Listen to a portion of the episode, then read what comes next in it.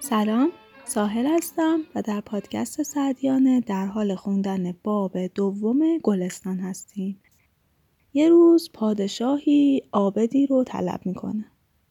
آبد به خودش فکر می‌کنه به سوی دوایی بخورم که بدنم ضعیف بشه. اینجوری پیش پادشاه قرب بیشتری پیدا می‌کنم. یه دارو می‌خوره.